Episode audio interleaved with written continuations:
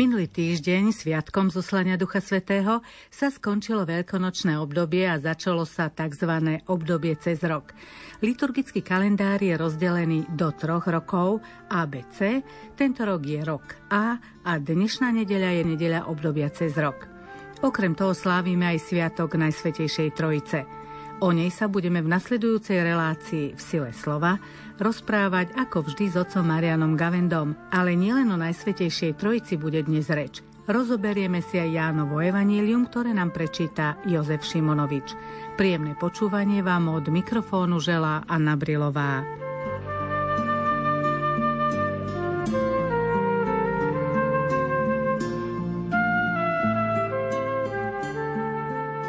Boh tak miloval svet, že dal svojho jednorodeného syna, aby nezahynul nik, kto v neho verí, ale aby mal večný život. Lebo Boh neposlal syna na svet, aby svet odsúdil, ale aby sa skrze neho svet spasil. Kto v neho verí, nie je súdený. Ale kto neverí, už je odsúdený, pretože neuveril v meno jednorodeného Božieho syna.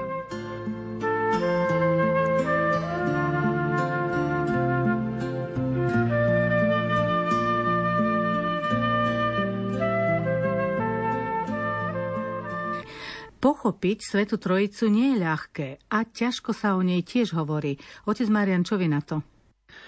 Je to zároveň aj asi najťažšia úloha, pretože celá Najsvätejšia Trojica je tajomstvo. A ako to hovorí Prvý Vatikánsky koncil v dogmatickej konštitúcii Dei Filius, je to tajomstvo, ktoré je skryté v Bohu a ktoré nemôže byť poznané, ak ho Boh nezjaví. Teda je to tajomstvo skryté v Bohu a nejakou logickou dedukciou sa na toto tajomstvo nedá prísť. To, že existuje prvá príčina, už logickým uvažovaním sa dá dopracovať aj aká tá prvá príčina z účinkov, ako ju môžeme spoznať, že to musí byť absolútna krása, dobro, pravda, ale že tá príčina filozofická je Boh, ktorý žije, ktoré je spoločenstvo a je to spoločenstvo 3 osôb vo vzájomnom vzťahu, veľmi intimnom, hlbokom. To je len tajomstvo viery, ktoré ale, ako nám hovorí katechizmus katolíckej cirkvi, Boh postupne zjavoval, pretože celé stvorenstvo a celé dejiny spásy sú práve zamerané na to, aby Boh, jediný Otec, Syn a Duch Svätý, sa zjavil ľuďom, odvrátil ich od hriechu a pomohol ľuďom vytvoriť si s ním hlboký vzťah. Čiže ono to aj stvorenstvo ako také už svojou existenciou volá po Bohu trojedinom, ktorého koruna stvorenstva, teda človek má spoznať na základe zjavenia, Boh sa mu dáva spoznať, má ho prijať a žiť v ňom, teda nielen veriť v existenciu čoho si tam hore, ako mnohí hovoria, ja nie som ateista, ja verím, že čo si tam hore je. Henry Nguyen by povedal, že je to mylné pozerať hore, pretože on hovorí, smerom hore sa ide do pekla, teda cestou úspechu, kariéry, toho, čo znamená stúpať hore spoločensky a do neba sa ide cestou dolu, teda poníženosťou, pokorou. Takže to hore a dole samozrejme už samo o sebe by sme mohli zrelativizovať, ale teda podstata je, že to nie je len čosi a v dnešnej dobe aj veriaci, čo sa teda divím, hovoria o tých rôznych silách, energiách, ale opúšťajú to, čo je ďaleko viac, už uvedomiť si, že tu nejaká sila nad nami pôsobí, isté, že je krok dopredu, že to človek nepripisuje samotnej hmote, ako to robia materialisti, ale vycíti, že tu je ešte čosi nad tým, ale už kto raz veril v Najsvätejšiu Trojicu, v Najsvätejšej Trojici v jej mene bol pokrstený a potom sa dopracuješ k tomu, že tam hore čosi je, tak je to samozrejme veľký úpadok.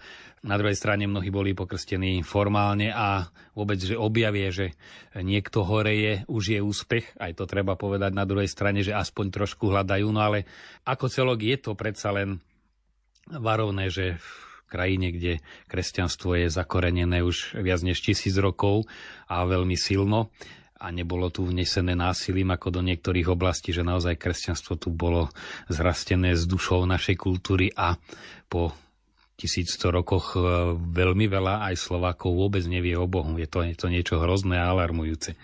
No ale aby sme sa vrátili k téme Najsvätejšej Trojice. Cirkevní otcovia rozlišujú medzi tzv. Teológiou a ekonómiou. Neraz sme si to už tu povedali, tzv. Ekonomia spásy nemá nič spoločné s ekonomikou a peniazmi a hospodárením, ale je to Boží plán spásy, teda čosi, čo sa deje tu na zemi, vytváranie izraelského národa, postupné teda zjavovanie cez prorokov, cez udalosti v Ježišovi Kristovi cirkev. To je to budovanie Božieho kráľovstva na zemi, alebo teda to, ako sa Najsvätejšia Trojica prejavuje vo vzťahu k vesmíru a k ľuďom. A potom teológia hovorí o vnútornom živote Boha ako takého.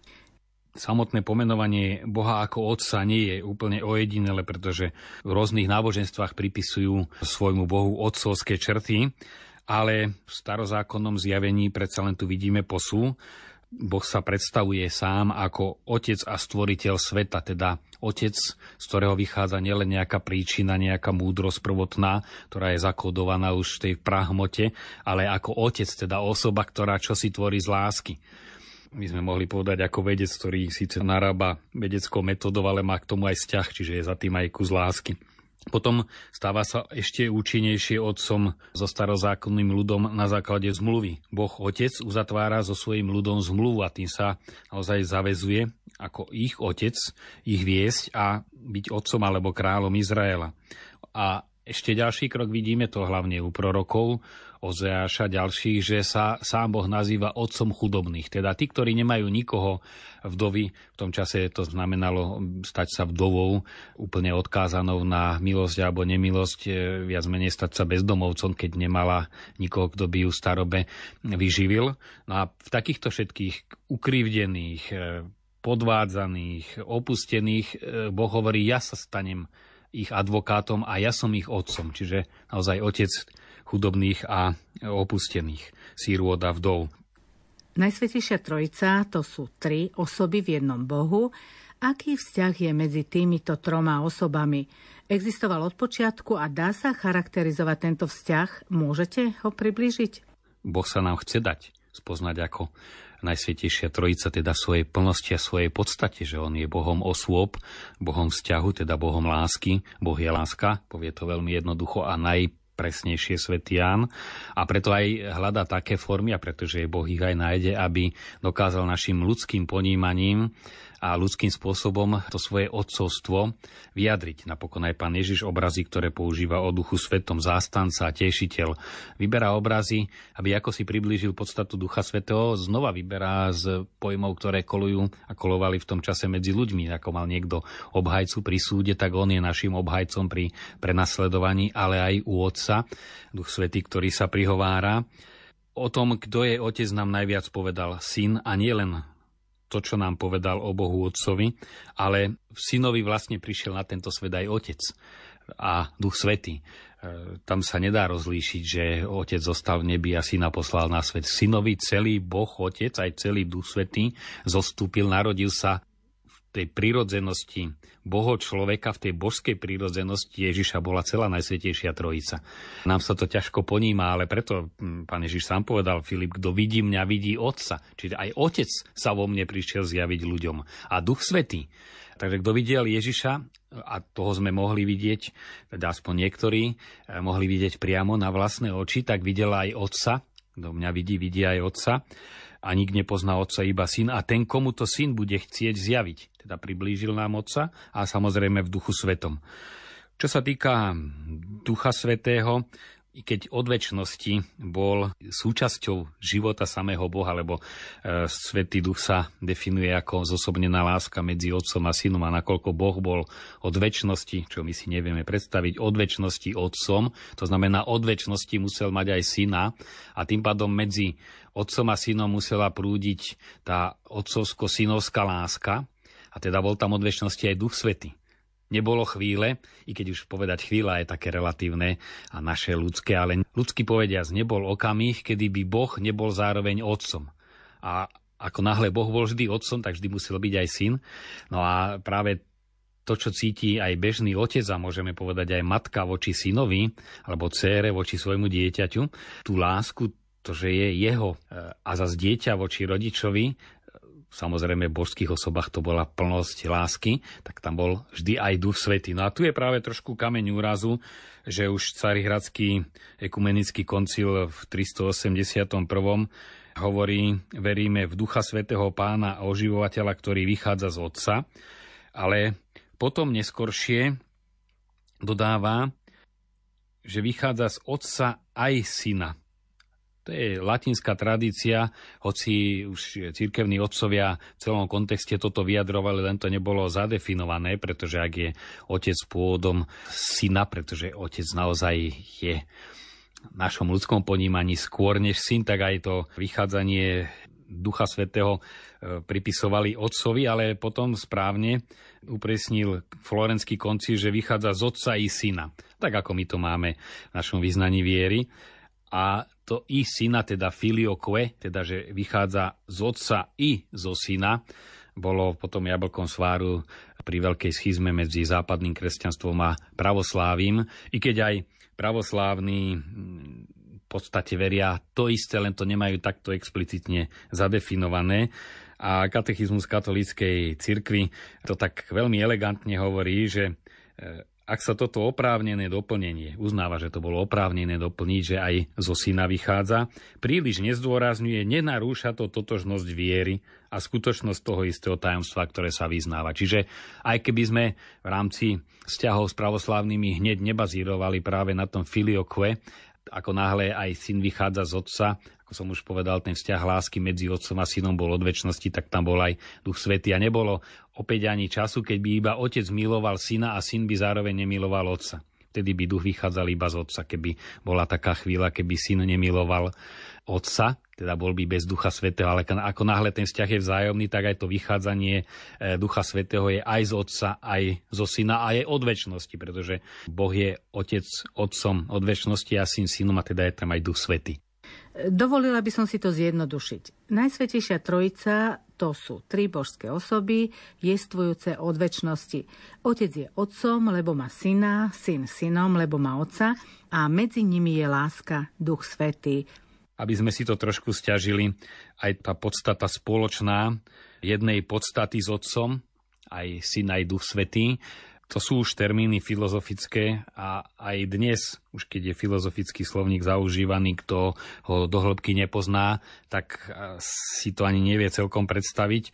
Podstata substáre, podstá, čiže to z čoho, čo si rastie tá podstata, alebo niekedy esencia, zase výraz bytnosť, to, čo robí tú vec samotnou tým, čím je, alebo zase aj prírodzenosť, natúra. To sú len termíny, ktoré nám ako si ľudsky približujú tú pravdu viery, že naozaj to božské bytie je jedno, nedeliteľné, nerozdielná trojica, to sa nedá oddeliť a predsa zároveň má tri osoby, prejavuje sa tá jedna podstata, jedno bytie Boha, ktorý je vždy jeden a celý a stále a všade sa prejavuje raz v osobe syna.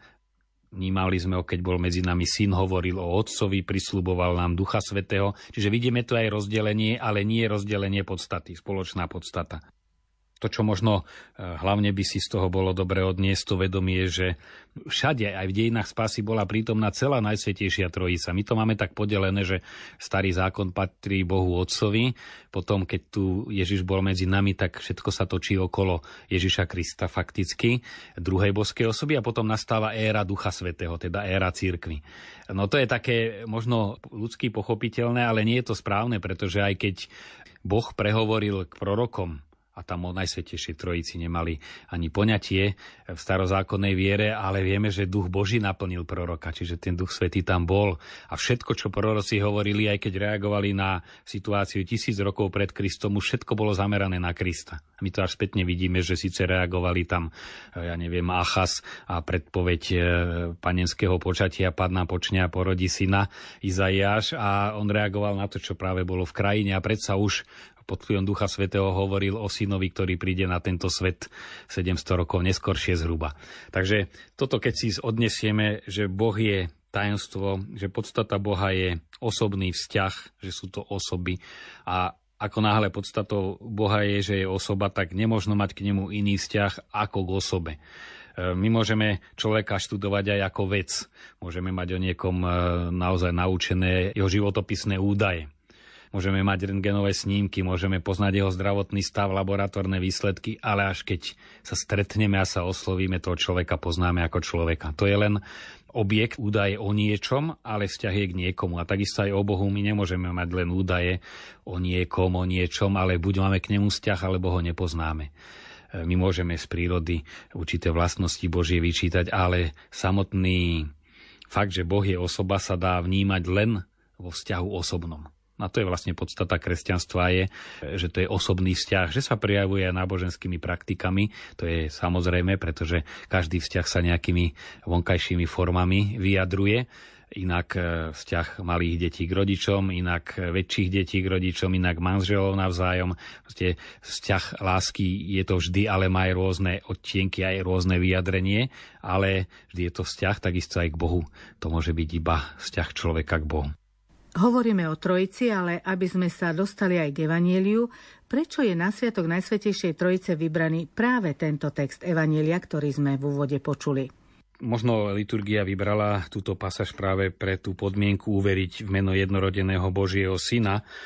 Svätý Pavol, máme to aj v pozdrave Korinťanom v 2. čítaní. Milosť Pána Ježiša Krista a Božia láska i spoločenstvo Ducha Svätého nech je s vami všetkými. Tu vidíme tú trojičnú spojitosť, a teda nech je s tými, ktorým píše celá Najsvätejšia Trojica, a aj to uveriť v meno jednorodeného Božieho Syna, čiže v tom mene je aj, že je Syn a tým pádom aj jednorodený, aj Boží, a Synom je v Duchu Svetom. Takže toto je dôvod, prečo máme toto evanjelium. Sú tu také hlavné témy, Boh miloval svet, potom je tam teda otázka lásky k svetu, prečo je toľko zla vo svete, keď ho Boh miloval, otázka súdu a čo znamená teda byť spasený. Tak si to poďme trošku rozobrať. Ako ste povedali, je tu otázka lásky Boha k svetu. Dá sa táto Božia láska k niečomu vôbec prirovnať? Som počul také pekné prirovnanie, že keď zoberieš ostrý kameň ťažký a hodíš ho do takej krásnej, zdravej hrušky do stromu, tak ten strom spustí na zem len to, čo môže, teda príjemnú, sladkú hrušku, lebo on iné nemá. Nepustí kameň, keď hodíš do neho kameň. No a to bolo povedané aj ako prirovnanie, že Boh, akokoľvek my do neho môžeme aj útočiť, aj urážať ho, on nevie reagovať, v úvodzovkách nevie, lebo nemôže, Boh je samotná dobrota, z neho sa nemá kde nabrať zlo, aby reagoval zlom. To nemôže byť z Boha.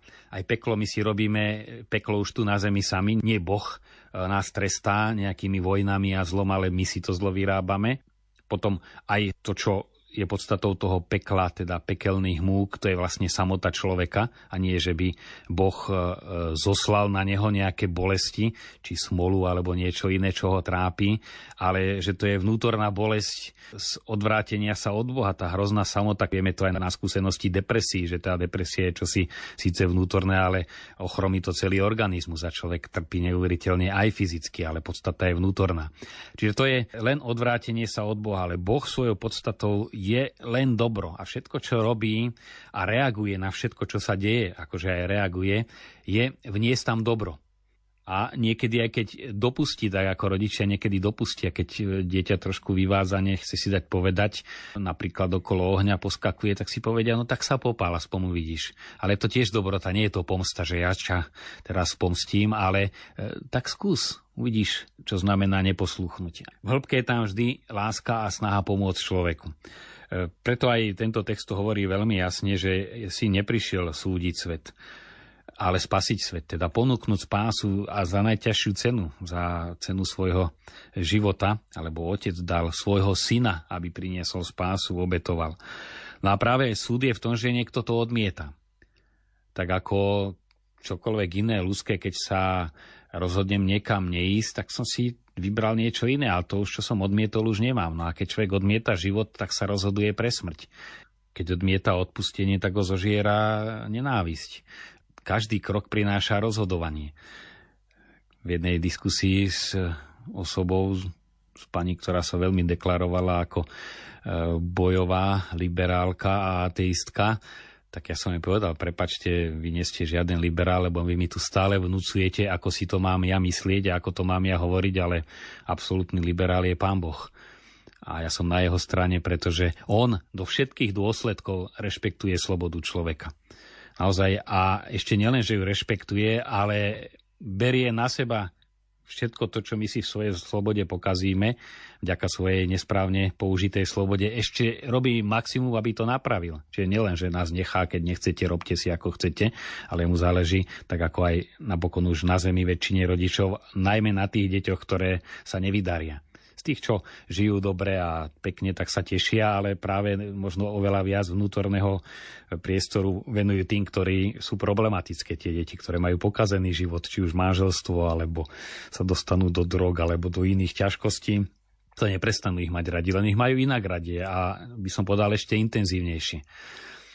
To nám hovoril, keď bolo také svetové exercície kňazov a tam v Ríme, také veľké duchovné cvičenia a bol tam jeden kardinál a on hovoril práve o tej nezištnosti Božej lásky a hovorí, no nás bolo 11 detí a ja som si tak všímal, mama nás mala všetkých rada, ale ku mne bola taká nejaká zvláštne milá, tak som sa jej raz pýtal, že mama, a prečo ty si ku mne tak zvlášť dobrá a viac než k ostatným mojim súrodencom. A ona mi povedala, lebo si najškarečí z nich. Takže aj v tomto prípade naozaj mu to chcela vyvážiť, možno to, že nemal tú prirodzenú krásu a to tak pekne skromne tam povedal pred všetkými, asi 10 000 kňazmi, že lebo si najškarečí z nich a preto to láskou ti to vyvážuje. Čiže toto je Boží prístup aj k ľuďom, ktorí sú zlí a ich zlu, ktoré je na svete. Mnohí povedia, ako to môže Boh dopustiť. No Boh to není prejav jeho nezáujmu, keď sa koná zlo. To všetko zlo on berie na seba, dôsledky. To vidíme na kríži, ako vážne bral Boh zlo človeka. A v tomto zmysle súd je neprijať ponuku spásy. Nakoniec je to v Evaníliu, ktoré sme počuli, kde sa píše, kto neverí v Syna človeka už je odsudený a kto verí, nie je súdený. Kto verí v Syna človeka, nie je súdený, lebo práve v tom rozhodnutí sa pre Božie odpustenie a pre život v Bohu, tam už nie je odsúdenie, lebo si vybral cestu života. No a kto neverí, a neverí neznamená len nesúhlasiť s nejakou dogmou katolíckej cirkvi, ale veriť to je postoj, vzťah k Bohu, spoľahnúť sa, dôverovať, prijať jeho Syna ako spasiteľa. To je veriť Bohu, nielen veriť v niečo, ale kto takto nepríjme Syna, no už je odsúdený, pretože si vybral cestu smrti. Tu je otázka aj tej predestinácie, ako niektorí hovoria, že Boh už vopred niektorých predurčil na spásu a niektorých na zatratenie. No to protirečí najhlbšej podstate Boha, ako sme už povedali, keď Boh z absolútne dobro, tam nie je ani štipka priestoru pre zlo, nemôže predsa od večnosti sa rozhodnúť niektorých zatratiť. To je najväčšie protirečenie. Hoci to tajomstvo, prečo jeden sa rozhodne tak, prečo sa rozhodne inak. A keď Boh je vševediaci a vie o tom a je všemohúci, to je už veľké tajomstvo, že ako až hlboko siaha to Božie rešpektovanie slobody. Ale celkom isté je, že je nemožné spojiť pojem Boha, podstatu Boha ako dobra, s tým, že by niektorých predurčil pre večné zatratenie. To je v rukách slobody. Sloboda je obrovská sila, mala by nám naháňať aj hrôzu. Je to obrovské tajomstvo, to vidíme z toho, čo sa deje vo svete. No ale ako som už povedal, ale Boh berie slobodu vážne. Sloboda v Božích očiach neznamená robte si, čo chcete, ale že berie na seba, ako som už povedal, a napráva, čo my svojej slobode pokazíme. Pán Ježiš Kristus zomrel za všetkých a predsa tá spása asi nebude pre všetkých. Koho teda spasil, ak sa to dá povedať v zmysle prijatia spásy? Dá sa o tom vôbec hovoriť? No pravdou je, že aj po 2000 rokoch, akoby ešte sme len začali objavovať, čo znamenalo evanjelium a medzi tým už množstvo generácií aj sa narodilo, aj zomrelo a nespoznali Krista. My to všetko vidíme samozrejme veľmi ľudsky. Tak ako keď sa človek zamotá v hmle a v horách, najmä medzi skalami sa to stane, že človek sa točí dokola a príde na to isté miesto a stratí hlavu a aj úpenlivo sa snaží nejakú svoju cestu nájsť a nedarí sa mu to. My sme celkové počas nášho života v takejto hmle. Je fakt, že tie svetielka viery nám Boh dáva, aby sme sa ich zachytili a preto tá viera nás môže jediná zachrániť. Ale nie je len táto etapa, ktorú my teraz žijeme, jedinou etapou života. My si vôbec nevieme predstaviť ten priestor, ktorý nastane, keď sa ocitneme pred Božou tvárou, teda ten tzv. Prvý súd, keď si človek uvedomí, aký iný mohol byť jeho život, keď akoby tá hmla vystúpila, zrazu je to všetko jasné, aj kde som bol, ako to je všetko blízko, aj niektorý kúsok od chaty zahynuli, zmrzli, lebo nevideli nič a zrazu, keď sa vyčasí, vidia, že veď stačilo prejsť 200 metrov a mohlo to byť v poriadku, ale nevideli. No ale tu je obrovský priestor, kde človek si už uvedomí, tam sa mu otvoria oči, aj čo všetko mu Boh dal, aj bolestne si uvedomí, ako toho veľa premárnil, ako prázdny bol jeho život, koľko zbytočnej zloby, koľko prázdnoty, ale že tu je priestor, aby to človek doplnil. A my o tomto nemáme takmer šajn, nevieme si to predstaviť, čo v tých chvíľach veľkej bolesti, ktoré nazývame očistcom, človek ako intenzívne, v čase sa to nedá povedať, žije, a to už je ďalšia etapa nášho života. Až potom príde definitívny súd. No a tu možno tak, ako to tí, ktorí sa dozvedia, že majú nevyliečiteľnú chorobu a tých pár mesiacov života je tak intenzívnych, že svojím spôsobom vyvážia ten predchádzajúci život a úplne ho zmenia, tak to bude ešte nepomerne silnejšie potom. A nemyslíme hneď na nejakých hriešnikov. To každý, akokoľvek sa snaží na tomto svete žiť, tak zbadá, že veľmi veľa toho strácal. Na druhej strane si nemôžem povedať, že no tak my sme tu teraz takí zaklapkovaní, obmedzená vôľa, zatemnený rozum, tak už nám nezostáva len si tu živoriť, tak položivočíšne. Nie je to pravda. Vidíme to predsa len na príkladoch a nie je ich málo. Stačí si pozrieť len zoznam svätých a nie to ešte ich životopisy, že dá sa aj v rámci týchto ľudských limitov a na tejto zemi v spolupráci s milosťou, ale aj rozvíjaním prirodzených darov, lebo to ide spolu, žiť oveľa plnší a krajší život. Či už život chvály, dobroty, tie možnosti my máme. Často to hovorím, žehnať, oslavovať Boha. A my chodíme celé týždne, celú jar a už rozmýšľame nad napätiami zamestnania, nevšímame si, že tu Boh nám ponúka dôvody na jeho oslavu. Takže je možné aj tento život nepomerne krajšie. Je to tragika, že si ho ničíme, ale nemôžeme ani podľa toho, že naozaj cez celé generácie je to obyčajne asi 10% ľudí v danej oblasti, že skutočne aspoň rámcovo uveria v Boha, príjmu Ježiša Krista, žijú jeho sviatosťami. Sú krajiny, kde niekoľko aj storočí to je oveľa intenzívnejšie, aj 60%, aj 80%. To sú čísla, sú veľmi zradné. Ale celkové historici cirkevní hovoria, že je to paradox, ale tých 10 až 15% rámcovo to nikdy neprekročilo. Aj počas prenasledovania v Rímskej ríši boli oblasti, kde bol ten tlak prenasledovania a bola silná viera, a súčasne už boli oblasti úpadku a sa to tak prelínalo. My to máme tak všetko spojené tých prvých 300 rokov. A cirkvi, ktoré chladli, a cirkvi, ktoré sa rozvíjali, potom v rámci teda aj vtedy známeho sveta a dnes známeho sveta oblasti niektoré, kde bola tá viera intenzívnejšia. A myslím si, že na Slovensku bola v porovnaní len s celou Európou veľmi silná viera a aj to percento vysoké, ten poklad viery tu je a zase sa stráca, ale treba s ním počítať. Takže je to tajomstvo, ale záver je asi ten, že skutočne aj v rámci toho, čo môžeme ešte veľmi veľa vylepšiť a o to by nám malo ísť. Ako povedal host dnešnej relácie, otec Marián Gavenda, snažme sa vylepšovať, čo sa dá. Možno slovami Antona Neuwirta, liečme zlo láskou. A to nech je mottom do najbližších dní pre nás všetkých. Dnešnú reláciu V sile slova pre vás pripravili otec Marián Gavenda, majster zvuku Matúš Brila a za všetkých sa s vami od mikrofónu lúči Anna Brillová. Prajeme vám požehnaný týždeň.